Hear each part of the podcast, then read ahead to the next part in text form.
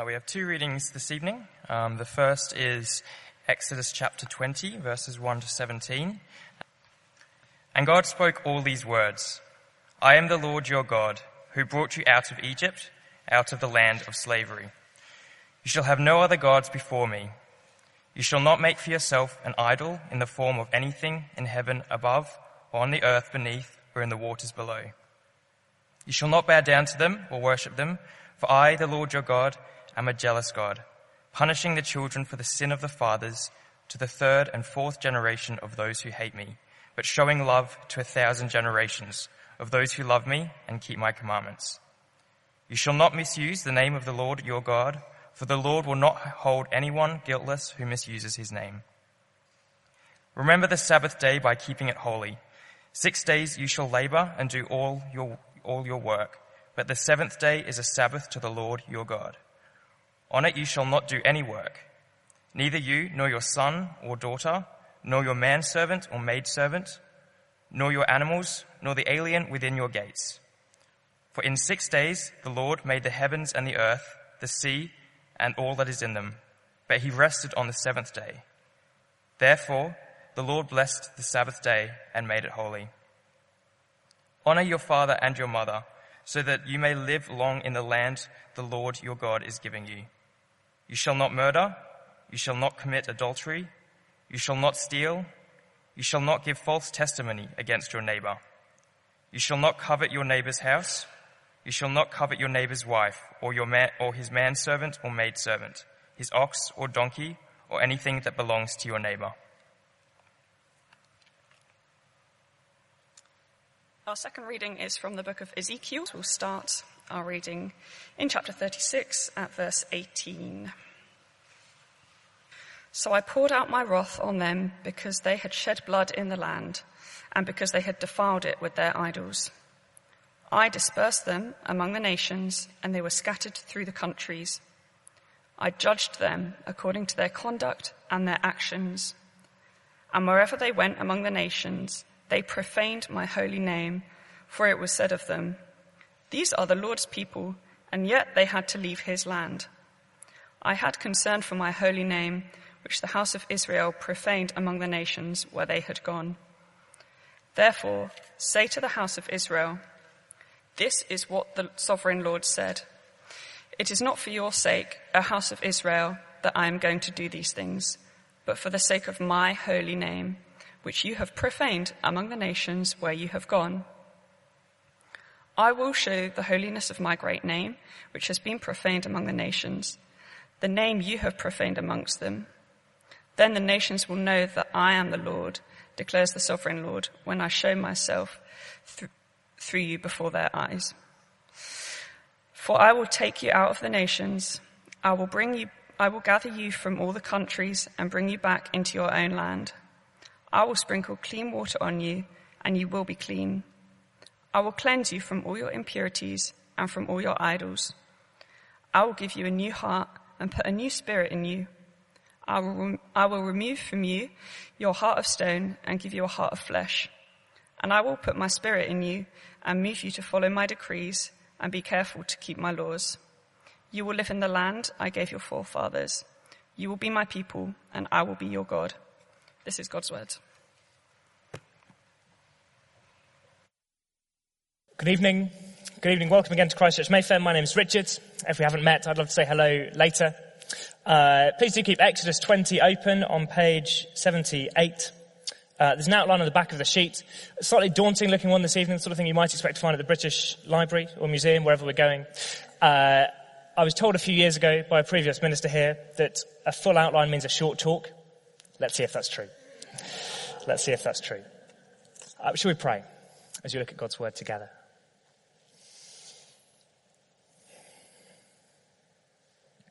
God our Father, we praise you that you are the Lord our God who brought us out of slavery, who brought us not from Egypt, but from bondage to Satan, to sin, to death, and has given us freedom, has given us life by your word. And so now by that same word, Father, would you speak to us?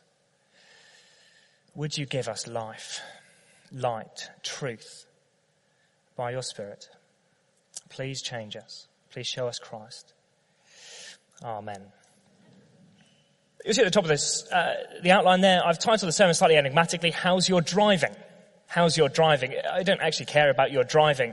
Uh, but you know, you get those stickers on the back of vans, whatever it is, Ocado, Eskimo Ice going around London.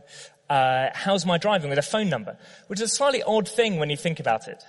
Because you're not going to get a representative survey that way. No one is ever going to phone and say, I was particularly impressed with the way that the man in your van mirror signal maneuvered. Uh, I, I, thought he did a very good job of keeping two chevrons apart, uh, away from the car in front. You're only ever going to get complaints on a number like that. You're only going to get someone cut me up, someone got in my way, someone was really annoying. It's a pretty depressing job to be on the other end of that phone line. But of course, the reason companies do that is because those vans bear the name of the company. It's emblazoned on the side, on the back, everywhere you can see it. And so the way that van drives represents the company whose name it bears. If you've never shopped at Ocado, the only thing you'll know about them, the only thing you'll have to judge whether they're good or not is how the vans drive. So if uh, we just got a car this week, 10 years I've been in London, never had a car, I haven't driven for two years. Emily's one for work, we went to pick one up from her parents yesterday, drove it back, North Circular, 10.30 at night. Uh, it's dark, suddenly the lanes vanish. Uh, there's one junction, there just aren't any more lanes. If the Ocado van drives the way I drove last night, no one's going to buy their groceries. So it matters. It matters. If you have a company's name on you, it matters how you drive. What's that got to do with anything? We'll see this evening that Christians bear the Lord's name. It's like we have it stamped on our arms. Everywhere we go, whatever we do, we bear the Lord's name. The way we drive, the way we live in the world. For many, that will be the one window they have into what God is like. And it'll either be a true representation or a false one, a good one or a bad one. But Christians bear the name of the Lord. And so we represent him as we live. And so how we drive, how we live matters. It matters. Uh, what we're going to do, you can see on the outline, uh, we're just going to go through the phrases of this commandment. Uh, all the summer we're looking at the Ten Commandments in Exodus 20. The headline over them all is verse 2 at the top of uh, the Ten Commandments, I am the Lord your God who brought you out of Egypt, out of the land of slavery. These are God's words, God's law to people he has rescued. They're not how you get favor with God. Do these ten things, he'll like you. To people who've been rescued, who've been saved, brought out of slavery, God says, now this is how you live in freedom. This is what freedom looks like. And we're at number three this week, verse seven. You shall not misuse the name of the Lord your God, for the Lord will not hold guiltless anyone who misuses his name. Well, see, I've put at the top of the outline, uh, slightly more clunky, but slightly more literal translation, I think will help us uh, follow this through. You shall not bear the name of Yahweh your God in vain, for Yahweh will not hold guiltless anyone who bears his name in vain. And to keep it simple, we're just going to work through the phrases of that commandment in turn. You can see them in the outline. Uh, various other parts of the Bible we're going to bounce off to. Uh, the references are there. The verses will appear on the screen, so not much flicking around. Uh, we're going to follow it through. So the first part, you shall not bear. You shall not bear. I think it's very easy to think of this third commandment as slightly the runt of the litter out of the Ten Commandments. You've got Ten Commandments. Uh, lots of them, are, they're pretty tough. They're pretty imposing. They're, they're beefy things. And then you shall not misuse God's name. Just manage not to say, oh my God, or Jesus Christ when you hear bad news and you're done. You can tick this one off and move on. But actually the commandment, you shall not bear the name of Yahweh, is much stronger than that. See, this word bear, it's a, it's a branding word. You know how you're in the countryside, you'll see cows have a farmer's name or number sort of stamped on the side of them, stamped, do that, branded. Branded on the side of this cow so you know whose it is more acutely in the culture of the day, a slave would have his master's name branded onto him so that you'd know whose he is. Now, of course, that means they can't run away. But it also means that the slave, as they go about with the master's name on them, represents their master. When they speak and walk and trade and buy and sell and work, they do it in the name of their master. And many people who never meet the master but meet the slave That's how they'll form their opinion of the master. To bear the Lord's name means that we represent him as we go. I found myself last year, almost exactly a year ago, literally bearing the name of the Lord. Uh, Revive, uh, it's a big church weekend away. I was helping with some of the kids' work and was teaching on Ephesians that Jesus is the, the foundation, the cornerstone of the church. And so uh, away in Canterbury, we had this, this big towel we made representing the church out of cardboard boxes and a huge box at the bottom with Jesus' name stamped across the side to show Jesus the foundation of the church.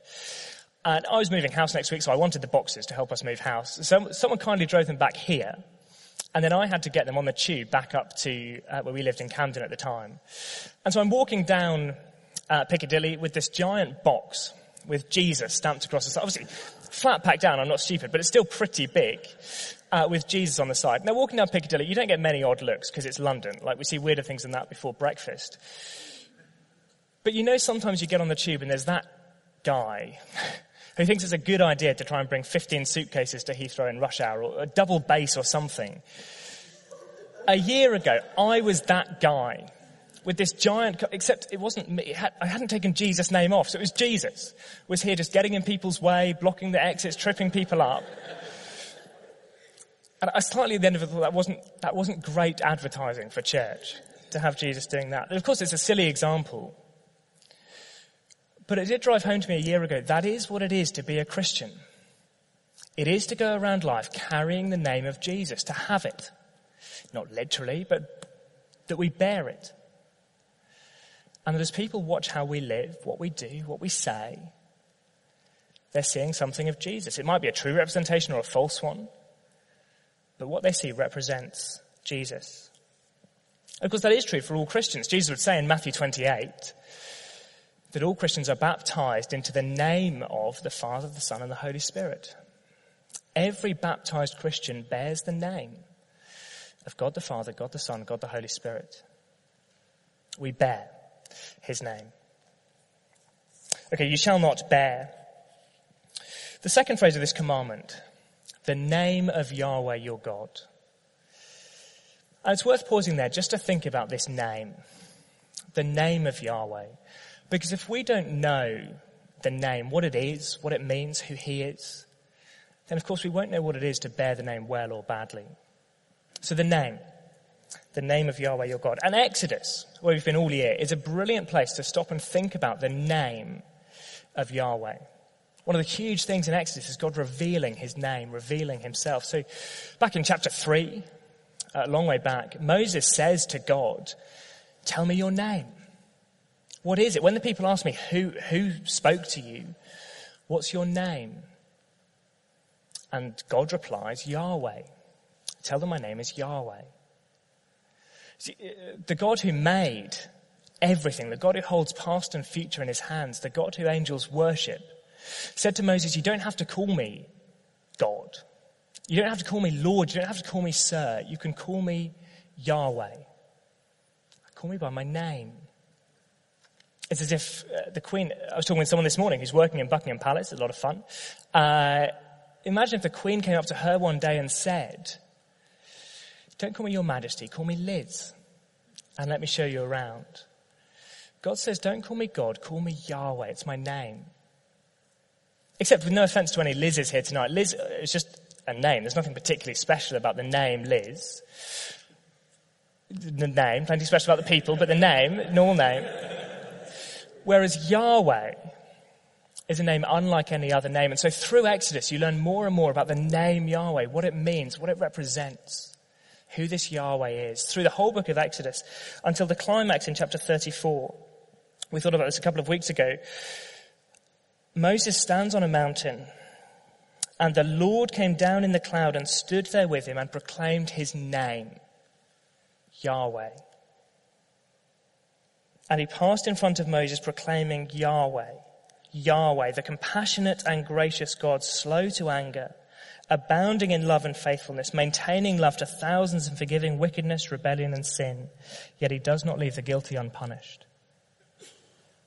Yahweh comes to Moses and says, you want to know my name? That is it. The name that Christians bear, the name that we've been baptized into is Yahweh. The compassionate and gracious God, slow to anger, abounding in love and faithfulness, maintaining love to thousands and forgiving wickedness, rebellion and sin. Yet he does not leave the guilty unpunished. And God says, Yahweh says, uh, you don't just know my name. Don't just call on my name. You bear my name. You represent my name in the world. And of course, as Christians, we can push further than that. It's not just the name of Yahweh we know, but the name of Jesus. Throughout the New Testament part of the Bible, it quotes parts of the Old Testament talking about Yahweh and applies them straight onto Jesus. The Yahweh that you learn about in Genesis, Exodus, Leviticus, all the way through, it's Jesus. When the New Testament calls him Lord Jesus, they mean Yahweh Jesus. That's who he is. And so it's no surprise the verse we had right at the beginning of the service that we hear that God exalted him, that's Jesus, to the highest place and gave him the name that is above every name. That at the name of Jesus, every knee should bow.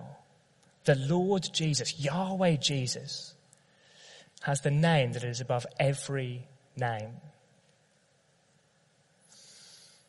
Now, I think that's helpful actually in thinking through maybe one of the biggest fears, biggest concerns that we have about a commandment like this.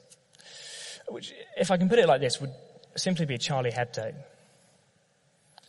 Because six months ago in January, 12 people were murdered in Paris because the name of Muhammad was insulted. And so in some sense, it's a completely natural fear. If Christians talk like this, if Christians say that Jesus has the name above every name, that he deserves all honor from every man, woman, and child on this planet, isn't it inevitable that where Jesus is ignored, where his name is a swear word or the punchline of a joke, isn't it inevitable that you'll get acts of religious violence? Isn't it inevitable you'll get all kinds of hate speech? If you have a commandment like this, isn't that just going to happen? And the answer is no. And the reason is, the reason is the way you honor a person has to be in line with, in proportion with, in kind with the kind of person they are. So great sportsmen and women are honored by having stadiums named after them, sports stadiums. Giant kind of brained academics, they're honored by giant brained books that people have written in their area of research. If you had a kind of all conquering, brutal, killing dictator, then I suppose you would honor them by killing anyone who got in their way. You honor a person in kind, in proportion with the kind of person they are. And so, what of Jesus? What of Jesus? Well, let me just read you the verse before the one on the top of our service sheet, which says this And being found in appearance as a man, Jesus humbled himself and became obedient to death, even death on a cross. Therefore, God exalted him to the highest place and gave him the name that is above every name. Because Jesus humbled himself to death on a cross, therefore, for that reason, he's been given the name above every other name. See, Jesus hasn't been given the greatest name because of his sporting prowess or his power. He's not been given it because of his great wisdom or his teaching or because of his raw, unstoppable strength. He's been given the greatest name, the name above every name, because of his self sacrifice, because of his suffering. The truth at the center of Christianity is that the moment of Jesus' greatest honor is the moment of his greatest humiliation. It is the cross. That Jesus' throne is his cross.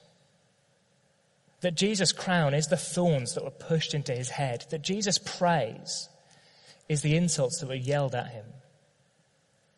That Jesus' honor guard are the soldiers who nailed him to the cross.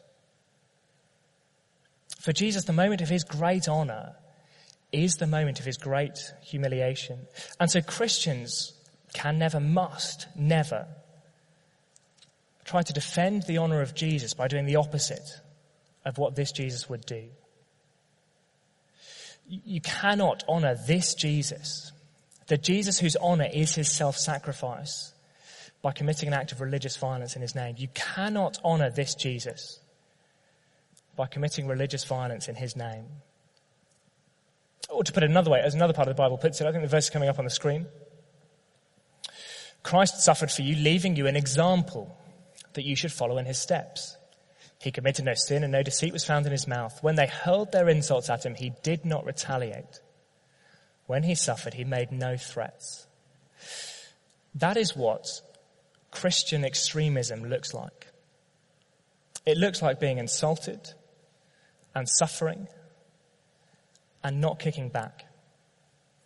For Jesus, that's what it looked like. And for a Christian then to be extreme about following Jesus will, will mean following in his steps. Jesus, who could have killed to save his life, to save his reputation, instead chose to be killed to save the world. And Christians must follow in his steps. To bear his name means to follow him in that. I know Phil's already mentioned it's a huge issue. Two weeks' time, we're thinking much more about this. Other religions, how does Jesus fit to them? These kind of claims. How do they, how do we think about them? Stephen's going to help us after the service in two weeks' time and engage. Think about that more. We could chat more this evening if that'd be helpful. For now, we're going to push on with the commandment to push on. Uh, you shall not bear the name of Yahweh your God in vain. In vain. That's the next part of the commandment. In vain. And in one sense, we could make this point very quickly. You bear Jesus' name, live like Jesus. On the other hand, the whole Bible gives us description after description after description of what Jesus is like, what it means to live like him, to bear his name well. And so kind of compromise between one sentence and whole Bible. Uh, we're looking at four points, four little P's. I've got them on the sheet. Four ways for us that we can bear God's name well or badly. The first is profanity. Profanity. I've put a question mark after that. The reason is, it may be a surprise, there is no command in the Bible, no instruction that says don't use God or Jesus or Christ as a swear word. Which surprised me when I worked it out. Uh, there's no command, which I've put a question mark. I can't show you a Bible verse that says this is what the commandment means. But I'm pretty sure the reason for that is that for Moses and for Paul and the others who wrote the Bible, it was just obvious. You can't hear the name of Yahweh, the compassionate and gracious God maintaining love to thousands. You can't revel in the name of Jesus, given the name above every other name, and then even consider using it as a replacement for a four letter word for sex or for feces. I don't think it crossed their mind is the reason they didn't need to write it as a commandment. And of course, it may be for some, especially for some who became Christians as adults, uh, to change that habit of just using the word carelessly would take uh, hard work. But what a thing to pray for. What a thing to ask others to help with. That in, even the way we speak his name, we would bear it well. Profanity, that's the first area. Promises. I, think in the Bible that the main, the first, the most direct implication of this commandment is in the oaths, the, the promises that God's people make. So uh, in Leviticus, the next book in the Bible, God's people are instructed, do not swear falsely by my name and so profane the name of your God. I am Yahweh. Do not swear falsely by my name and so profane the name of the Lord your God. If you swear in God's name something you know is false, if you promise in God's name to do something you have no intention of doing, that drags God's name, the God who cannot lie, it drags his name through the mud. Of course, for, for us, things like this wouldn't happen very often. I suppose in a legal setting, we might still be asked to swear to God. You need to know this commandment says that is a very serious thing to do. Or some here who are married will have sworn at wedding vows. And at the end of that, in the presence of God, I make this vow. We need to know that is a very serious thing. The Lord will not hold guiltless anyone who bears his name in vain. Anyone who makes a promise in the name of the Lord and then breaks it. It's a very serious thing. So it applies to profanity, it applies to promises. Third thing, it applies to prophecy. Prophecy, again, have a look at this verse from Deuteronomy in the Old Testament. But a prophet who presumes to speak in my name anything I've not commanded him to say, or a prophet who speaks in the name of other gods, must be put to death. Again, to be clear, in the New Covenant, this is written in the Old Testament period of the Bible. In the New Covenant, the church has no authority to kill anyone. We're not setting up a guillotine in the kitchen to make sure this happens. But it's a serious thing to speak in the name of the Lord, to speak in the name of God something he hasn't said, to make a promise on his behalf that he's never promised, is a deadly serious thing. Of course, sometimes it's very obvious to see that. Someone will stand up, maybe holding a Bible, maybe not. Maybe in a church building, maybe not. But in God's name, we'll say, if you become a Christian, life will be perfect. You'll be prosperous, you'll be healthy, you'll be wealthy. Anything you imagine, you'll have it. And for those of us who've read the Bible for a while, we know that's so completely opposite from what the Bible says. In five minutes, you just stop listening. So sometimes it's very obvious, sometimes it's more subtle.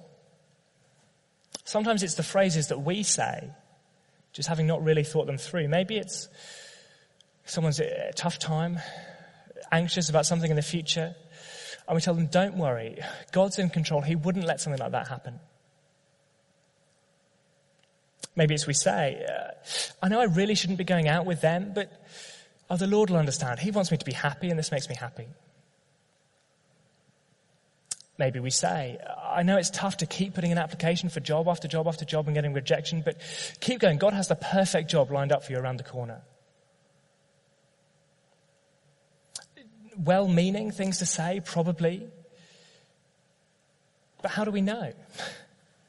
that God, has God promised any of those things? Do you have a chapter and a verse in the Bible where you can say, this is what the Lord says? If not, to say something in God's name that God hasn't said, oh, the Lord says is very serious. How do we bear his name in vain? Perhaps profanity promises prophecy. Fourthly, purity. Purity. Let me just throw up on the screen at 1 Corinthians 5. Paul writing to the church in Corinth says, But now I'm writing to you, you must not associate with anyone who calls himself a brother, literally anyone who bears the name of a brother. It's thinking about this commandment. But if sexually immoral or greedy, an idolater, a slanderer, a drunkard, or a swindler, with such a man do not even eat. The specifics there, those were presumably the specific issues in Corinth. The issues might be different for us today. But Paul is saying anyone who bears the name of a brother, anyone who bears the name of Jesus and lives completely opposite from how he would have lived, has a reputation for these things that are completely the opposite of the values of Jesus Christ. You can't have someone like that in the church who'd say to Christians, with such a person, don't even eat. Because to bear the name of Jesus, but to live in a way that's impure, means we bear his name in vain. It means we drag his name through the mud. You shall not bear the name of the Lord your God in vain, whether that's by profanity, promises, prophecy, purity. You shall not bear the name of the Lord your God, the name of Yahweh your God, in vain. Of course, it can work the other way. It can be, and so very often is, that where God's people are changed by the Holy Spirit, people see something of Jesus, see something wonderful, attractive, beautiful about Him. I was uh, I came across this recently. Uh, Don Carson, uh, a Christian teacher in the States, but he has written a little book called From the Resurrection to the Lord's Return. And he tells this story. When he was an undergraduate student, uh, he was part of a little Bible study group uh, run by a guy called Dave. And it was a Bible study group for people who are investigating Christianity, sort of like we do Christianity Explored here. And uh, there's another Dave in the group, confusingly. We've got two Daves in this story, but here we go. Um, and Dave number two so Dave number one is leading the group. Dave number two, who isn't a Christian, uh, asks this question. What do you think that you've got, Christians, that we haven't got? For what seemed like two or three minutes, Dave, number one, looked at him. Then he said, watch me. I beg your pardon? Dave repeated what he just said, watch me, and then expanded. Watch me. I've got an extra bed.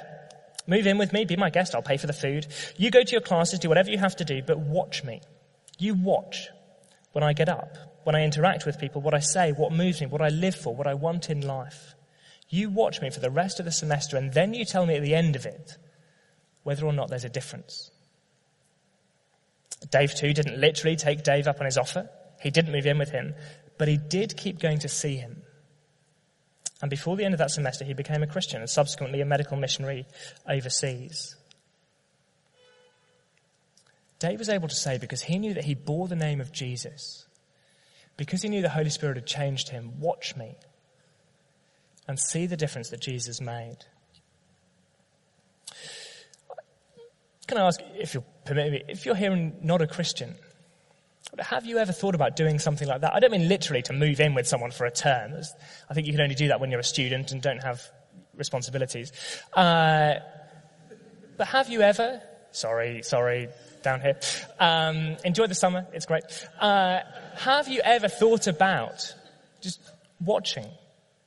Watching a Christian. Maybe you're here because a friend brought you along who's a Christian. Maybe you've been here for a while and starting to get to know some of the church family.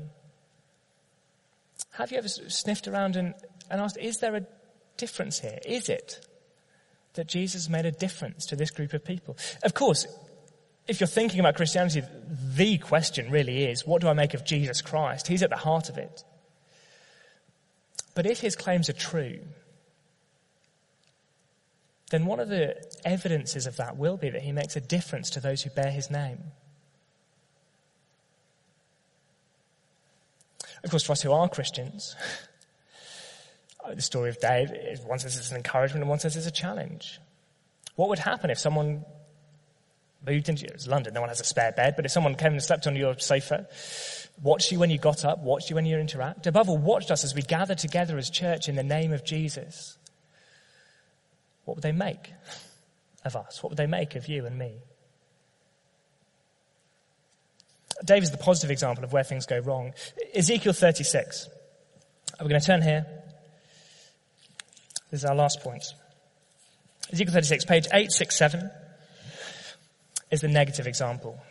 The end of the commandment, Yahweh will not hold anyone guiltless who bears his name in vain. Ezekiel 36 makes that point very starkly here in black and white.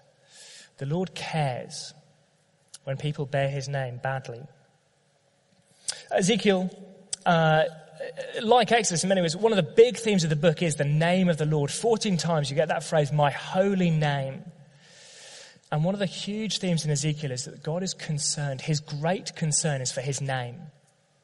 That it be honored, that it be known rightly, that it not be maligned or slandered.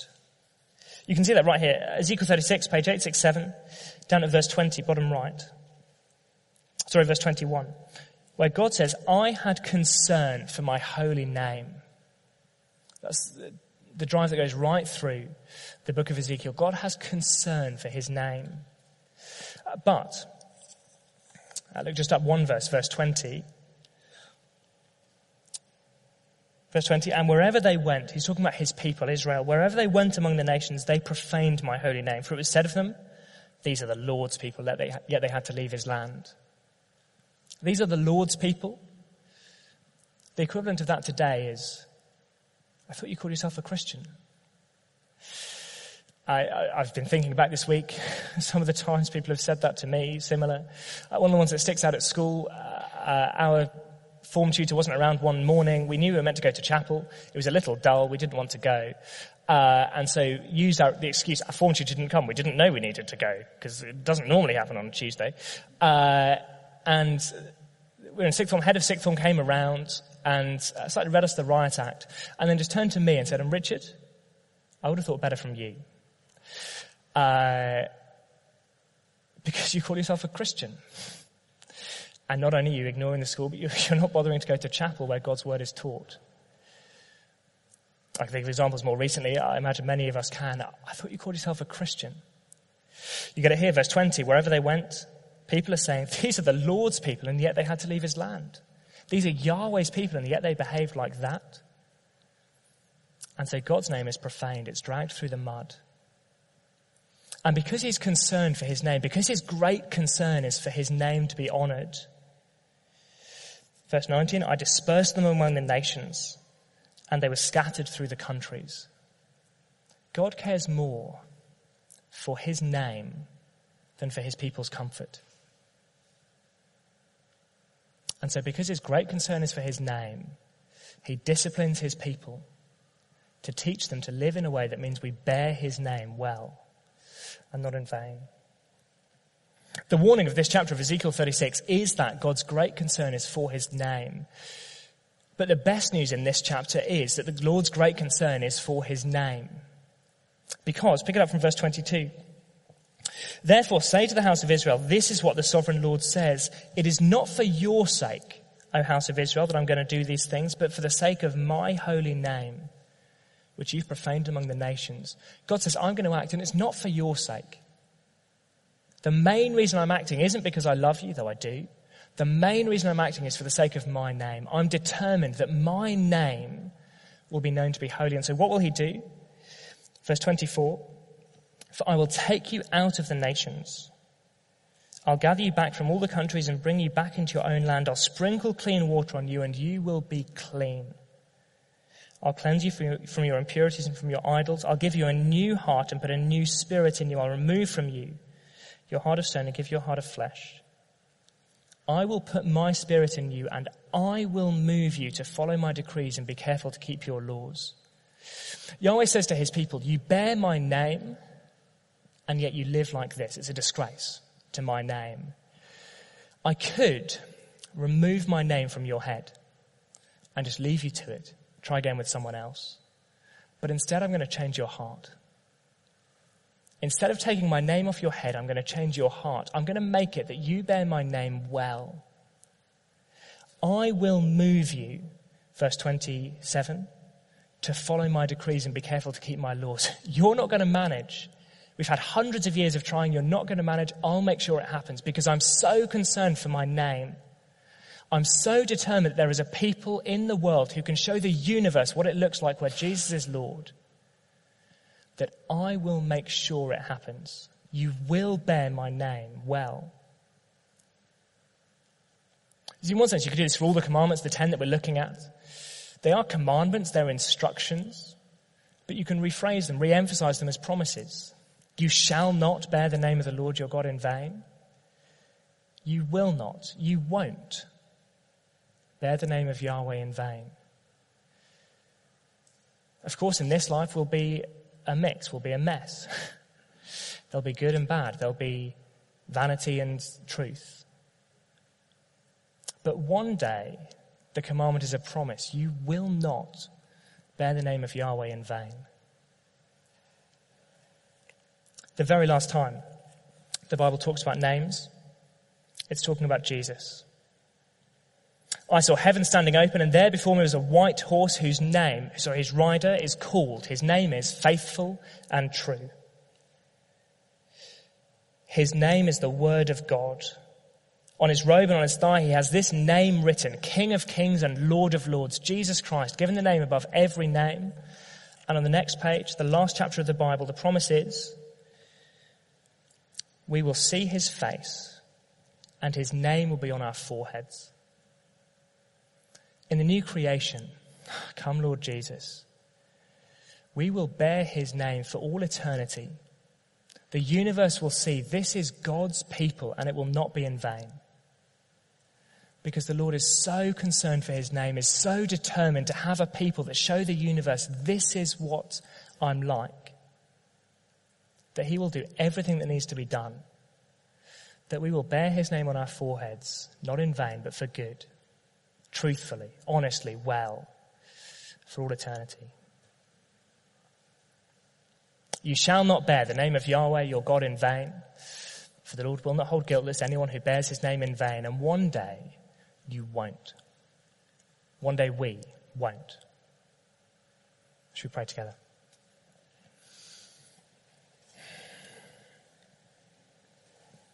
Oh God, our Father, your name is a wonderful name. Uh, the name of Jesus is sweet to us. We love to hear of him. We love to speak to him. We love to hear his name. And our Father, we praise you that his is a name that we bear, that we've been given, that is ours. Father, please, even now, even today, this week, in this life, would you teach us, would you move us by your Spirit to bear his name well, to represent him well to a world who sees him in us. And our Father, please will you keep us as you've promised until that day where we will bear his name perfectly.